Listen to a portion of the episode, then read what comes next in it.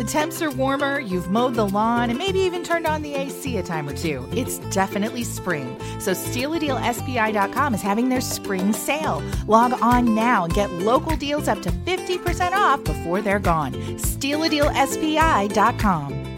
This podcast is a part of the Neuhoff Media Podcast Network. Basic morning to Sheriff Jack Campbell. Good morning. How are you? Good morning. Doing great. Let's remind everybody, at least, uh, we're going to talk about something else in a minute, but with the fair now starting a week from Thursday, mm-hmm. let's remind everybody the sheriff's jurisdiction, the state police jurisdiction, city of Springfield. I know you folks all work together on this. We sure do. Up at the corner of uh, Peoria Road and Sangamon Avenue is, is where it really all comes together, where we all come into play there. So we'll have a command post up there, probably in the Walgreens parking lot. And uh, we encourage people, if you have an issue, to come out to the command post. But uh, you know, we'll we will meet with all the, uh, the law enforcement entities involved and get everything prepared. Uh, the state police has jurisdiction on the grounds. In the grounds. Mm-hmm. Uh, but you guys, now every once in a while, and maybe not for the fair, but every once in a while, if there's a big event in the campground, I've seen uh, maybe some off duty uh, sheriff, sheriff, deputies, deputies. working sure, there. Sure, yeah. Again, we're we're all with the fairgrounds. You know, our guys during their shift, they'll go up and go through there. They go to Voces for some reason. Of course, I, yeah, I like the water. Yeah. no, well, well,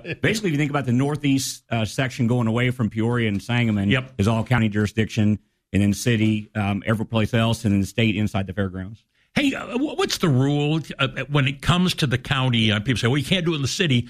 I'm not so sure. People riding golf carts. I know there are some communities, mm-hmm. but what if it's an unincorporated area? Is is there a rule, a law, an ordinance yeah, about no, golf carts? The county has no ordinances involving golf carts. So if you're driving a golf cart in, in uh, unincorporated Springfield, then you're in violation of the law. Really? Yes. All right. So no, we understand that. All right. You've been in Texas, bring or were in Texas not too long ago. What was that all about? I was lucky enough to be invited. One of three sheriffs, and there's 102 in Illinois, so I was very honored to be one of the three uh, selected to go down to the border. And really, my what I wanted to find out was more about the fentanyl coming across our, our borders down there. And I did find out a lot about how it's produced in China it comes in through Mexico, comes in a little bit through Canada. Uh, but we want to meet with the stakeholders down at the border. And, and Sam, it started with uh, walking out of the airport in McAllen, Texas, to the hottest uh, temperature I've ever felt in my life. It was 107 air, uh, air temperature and humidity there, so that took your breath away. But quickly began meeting. Um, we went to different sections of the wall: the Trump wall, the Bush wall, the Texas State wall. Uh, I was surprised about the gaps in the wall. I expected a little bit more continuous uh, coverage there. the different types of walls how um, immediately on the first day of the Biden administration, they shut it down and there's wires hanging out where they were going to put cameras up. Um, it just, they just stopped and, and, got off their ladders and left everything sitting there.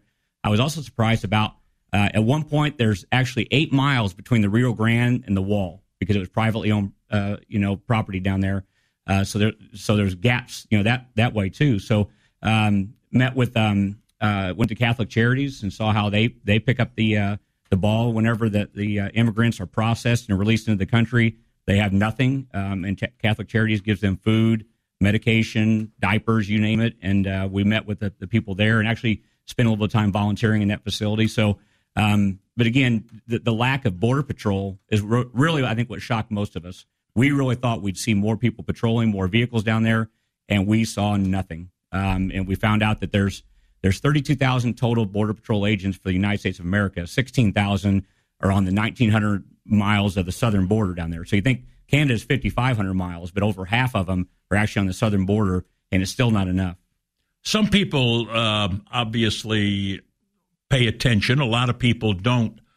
We get most of our coverage from the media about what's going on at the border. Mm. It's not a high priority with a lot of the national media. They don't do a lot of coverage of it. You were there. From what you saw your your notions preconceived notions before you went down there and then seeing it firsthand.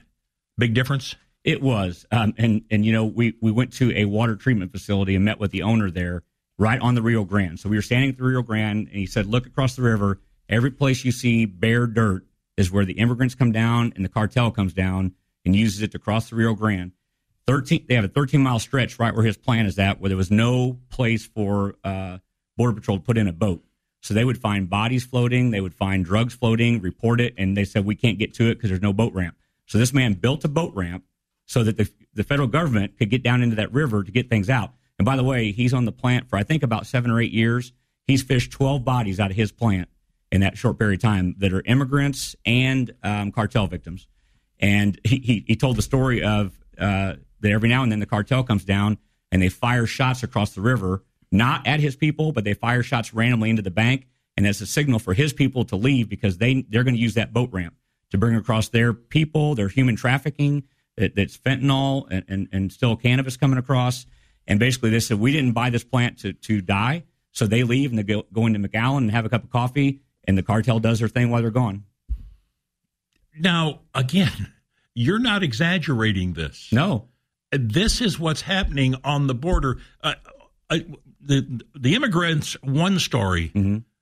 The drug cartels open, open, open operation on the Rio Grande or any place else along the border. almost no resistance. You know, they, they the, the water plant operator will notify the border patrol that hey, this has happened. They fired shots at us. They're probably coming across. The border patrol cannot get there. They're just spread too thin across that southern border. So, what do these people do once they cross with the fentanyl and everything else illegal? I mean, it, you can't apprehend them there. Do they try or do they scatter so quick by the time the border patrol gets there? They they apparently scatter quickly, and uh, you know, obviously there's communication where a vehicle comes down to pick up whatever they're bringing across, and they quickly uh, leave the area. And and they, he didn't mention the border patrol have much success of apprehending these people. And Sam, we were in the Rio Grande Valley, and a thousand immigrants a day, illegal immigrants, come across that border. A, it just in the Rio Grande Valley, a thousand a day. Uh, Without getting real political in this, but and we know nothing about these people. No, We don't know Nothing. if they have records, if uh, they're involved with children, whatever the case might be. We don't even know they're not necessarily all from Mexico. We They're- don't. We have no idea. No, he said they're actually. We talked to a retired border patrol agent uh, who was very open and honest and not happy about how things are going. And now he can speak freely because he's retired. But he said they're seeing more and more uh, from China, more and more from the Middle East. It's not just all Hispanics the way I think we all picture it. Bring me up to date on the fentanyl situation here in Central Illinois. So uh, you, Jim Allmon uh, has given me a lot of his stats as I've been giving talks, and every year we're setting records of, of overdose deaths due to fentanyl. And I think he, uh, it's well over 80% now of the overdose deaths are fentanyl. And this despite almost every first responder um, having Narcan. And, and, and Narcan being given out freely to public health. We give it out when they leave the county jail. Nar- Narcan is making more and more saves these people that would have died, and yet we're still still climbing and and uh, having records set every year. So fentanyl is the scourge of what's going on in our society today. How's it being sold here locally? Obviously illegally. Are there dealers? There are people here in Central Illinois. Absolutely, and, and you can actually order this up by by the internet. You can order one tablet. You think you're getting, um, you know, ecstasy. You think you're getting Percocet, and it's nothing but pressed fentanyl. And and Sam, the other thing is people uh, they're lacing it into every drug there is on the street, and and cannabis. You know, 30 years ago, you know, high school kids were trying cannabis and everything. Yeah. Nowadays, one attempt at this, and it's got fentanyl in it, it can kill you with the very first time you ever tried it because it's laced into it. Do you think there's a still, with all the legal dispensaries now for marijuana, cannabis, whatever, uh, do you think there's still a, a sizable street market? And how does it exist? It, because the prices are cheaper? Yes, well, it's it's a gray market. You know, you just called it a black market. okay. Now it's a gray market again Right. because it is legal. And uh, uh, but no, it absolutely exists. I don't think it's a it's a giant market, but it's certainly out there. And and again, because of the the potency of what's being uh, you know uh, grown and sold legally, uh, and it's very very expensive. It's over four hundred dollars an, an ounce, um, which is very expensive. Uh, so again, they they kind of created a gray market where people just can't afford what's legal. You were involved with the legalization, were you not, when you were at uh, Department of Agriculture? Um, medical. Medical, So I'm sorry, the I medical. testified against Not the recreational, Yes, yeah, no, no, yeah, against medical. med- yeah, we helped start it. Um, Director Philip Nelson hired me at Sure. the Department of Agriculture, and uh, very proud of the work we did there. I was I was very, very much a watchdog over that industry, and which is why Director Nelson wanted to hire me. Why were you so active? Not so active. Why were you active against the legalization of marijuana for recreational purposes? we to this day, and this really shocks me, there is no uh, court admissible uh, roadside test to tell us if you're intoxicated, if you're impaired to be on the road. Um, and that safety on our roadways. I've got four grandchildren. I know you have grandchildren, It- and this this scares me still to this day that we don't have anything. Um, and I still look at it as a gateway drug. Um, it's just you, you know, young kids are getting more and more into this, and at a young age, uh, from what I have read, that permanently can affect your development of your brain. And it just it scares me that that you know that they the kids have this this idea that well, it's legal if I'm a certain age, um, and so they think it's okay to start, just like you know underage drinking. But this is, has much more, I think, negative effects on our long term brain health. So did we sell out because of the revenue governments can I make? I believe 100 percent we did. We sold out what may be best for the country future, Mm-hmm. best for the state's future, so the government can have more dollars to spend on government programs. You heard it for years. Why don't we just legalize it and tax it? They just they're the, the government wants more and more tax money, and this is a this is a cash cow for them. Were we losing the war on drugs? Yes, again, but it, it's because of policies and laws that that is is taking away law enforcement's ability to do our job, as we see in many categories, I think, across the country. And um, and I think that we were losing it. And you know, we we it, it, right now with uh, having open borders basically down there, the, they're they're muling it across. They're they're putting it on people that are also being uh, human trafficked. So they you know they get double the bang for it. They they use these people, they make money off these people, plus they're, they're bringing drugs across with them. Sheriff Jack Campbell, there are people saying, though, well, you guys are being hypocritical because because you don't have any problem with alcohol. I do have a problem with alcohol, and and uh, but you know, it's how many mind altering substances are we willing to put into our society? I understand, you know, alcohol's been around forever. We tried prohibition, it didn't work. Um, and, and and but the other thing is we have a way to detect if you are impaired on the road. And uh, again, with cannabis, we do not, and I- and I just can't believe it. But you know, I I'm not in favor of you know, you know, getting more alcohol in the street either, and and or or re- changing the, the the minimum drinking age. There's you know, alcohol is just not good for our society either. Are you surprised at the appetite uh, for recreational marijuana here in Spring, Sangamon County, Central Yeah, Illinois? actually, I was. Again, I, I, am saw too. it in, Yeah. in the medical program. We saw abuse. People that had uh, that were supposed to be medical patients, and they we had reports, and we had the state police investigate people coming out of dispensaries and immediately walking around the corner and selling it to people. So you know, we had to revoke their their patient cards. So yes, um, it, it, it's definitely being abused So the fentanyl, let's go back. Fentanyl is being pr- produced in places like China, in China almost exclusively. exclusive in China. It, they get it over here, uh, here in some of the Central American countries. Eventually comes across the border. And what did you say, Jim Allmon? That, that I found that staggering. that, that um, our our number of uh, overdose deaths are continuing to increase every single year, and, and the number that are fentanyl is increasing. So uh, well, I think it's well over eighty percent uh, of, of the overdose deaths here in Sangamon County are due to fentanyl.